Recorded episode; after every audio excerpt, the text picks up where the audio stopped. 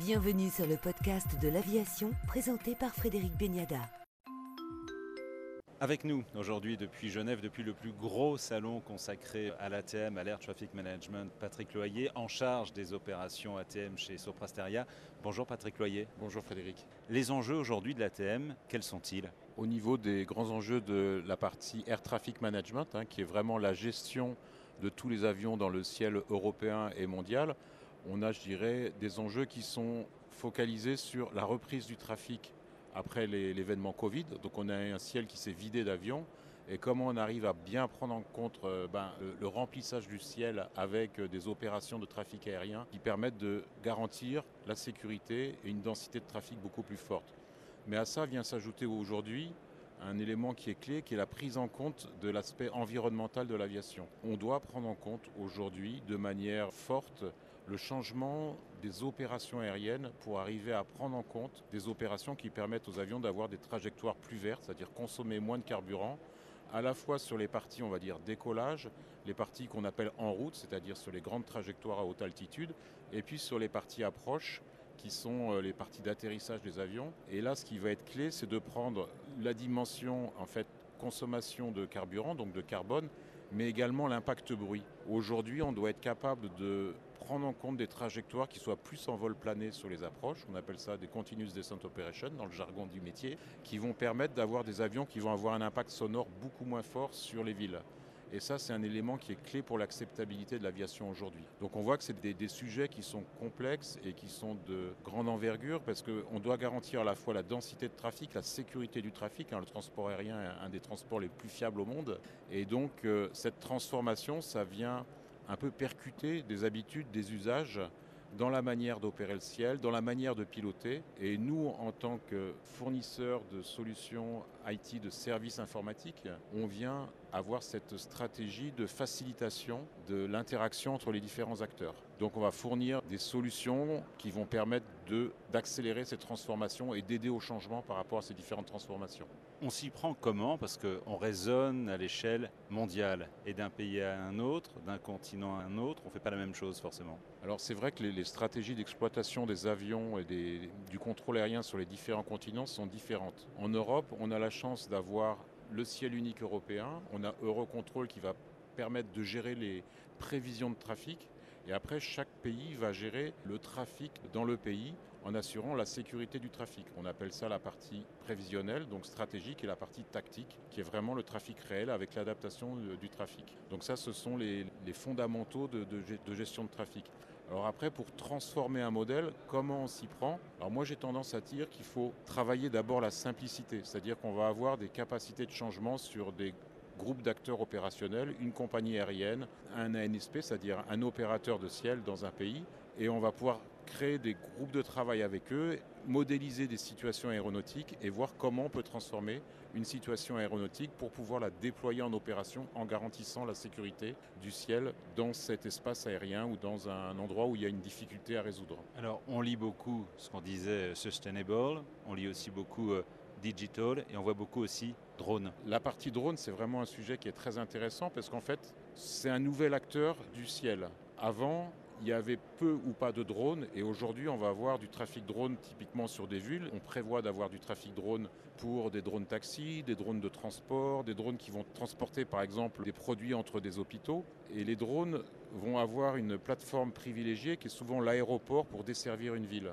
Et aujourd'hui il faut s'assurer que l'aviation commerciale puisse avoir un trafic commercial des avions qui vont pouvoir arriver sur des aéroports en toute sécurité avec un nouveau trafic et un trafic de drones. Donc ça, on voit tout de suite qu'il faut apprendre à manager un, flux de drones avec un flux d'aéronefs qui vient du, trafic d'aviation commerciale classique. Et Sopra, vous proposez justement des, des solutions alors au niveau de Sopra, on a travaillé ce sujet à la fois sur la gestion des opérations drones, sur la réglementation qui vient d'être mise en place au niveau européen en 2023, mais on fournit également un système d'échange de données drones qui permet de communiquer entre les différents acteurs celui qui va opérer le drone, celui qui va donner un droit de voler pour un drone, ou par exemple des acteurs militaires qui ont une opération drone sur une partie.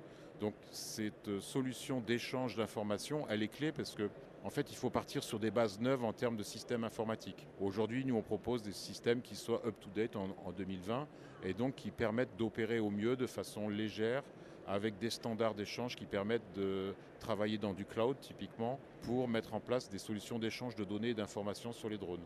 C'est ce que nous démontrons euh, lors de ce salon avec Airbus Defence and Space, où on présente l'interaction entre différents systèmes pour manager des drones entre un aéroport, entre une ville, avec différents types de trafic drone. En gros, il faut que tout le monde parle la même langue, ce qui n'est pas forcément le cas. Alors, c'est vrai que dans, dans, ce milieu, le langage pour faire communiquer les acteurs est très spécifique. Et pour mettre en place un système d'échange sur les drones, il faut une standardisation, sachant que typiquement l'avion, il a une communication avec le sol, avec la radio. Donc ce qu'on appelle les clearances, les ordres qui sont donnés par les contrôleurs sont donnés par la radio.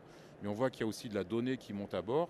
Et pour les drones, tout va se passer par la donnée, donc par l'informatique. Et euh, aujourd'hui, donc ce qui est extrêmement important, c'est d'avoir des systèmes d'échange de données pour celui qui opère les drones, pour celui qui gère les espaces où il y a des drones, qui soient fiables et qui permettent d'échanger de manière, euh, on va dire, efficace les données pour manager un airspace drone, un airspace, un, air, un aéroport euh, sur, euh, pour, pour gérer ces futures opérations drones.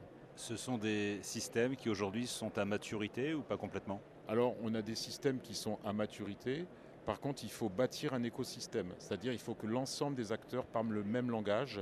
Et ça, c'est quelque chose qui est nouveau pour beaucoup de pays en Europe. Donc, on va travailler avec Eurocontrol, qui est l'acteur qui permet d'avoir ce, langage commun en Europe. Et donc, c'est quelque chose qui est absolument passionnant, puisque tout est à bâtir. C'est un nouveau monde qui est à construire demain pour que, à la fois, on puisse avoir des nouveaux services, mais qu'en puisse qu'il y ait une acceptabilité sociale pour avoir des trafics drones typiquement sur une ville. Ça, c'est quelque chose qu'il faut absolument aborder. Nous, on l'aborde avec des, solutions d'intelligence artificielle pour voir si typiquement il y a un impact bruit ou un impact visuel trop dense avec des modèles de trafic drone sur une ville. Et donc, ce sont des sujets qui sont clés pour qu'on puisse avoir une bonne acceptabilité sociale d'un flux qui est nouveau sur une ville. Il y a déjà des bouchons, il y a déjà des trafics, il y a déjà du bruit. Il ne faut pas en rajouter pour que les gens puissent accepter ça sur une ville.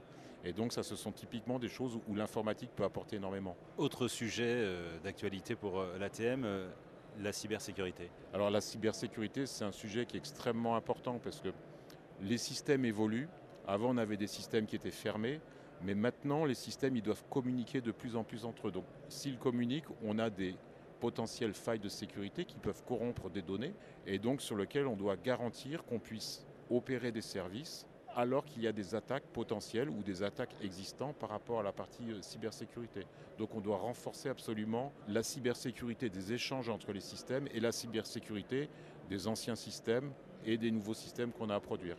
Donc pour ça, on développe des plateformes de production logicielle qui intègrent ces contraintes de cybersécurité pour produire des logiciels extrêmement fiables concernant ces potentielles attaques. Merci.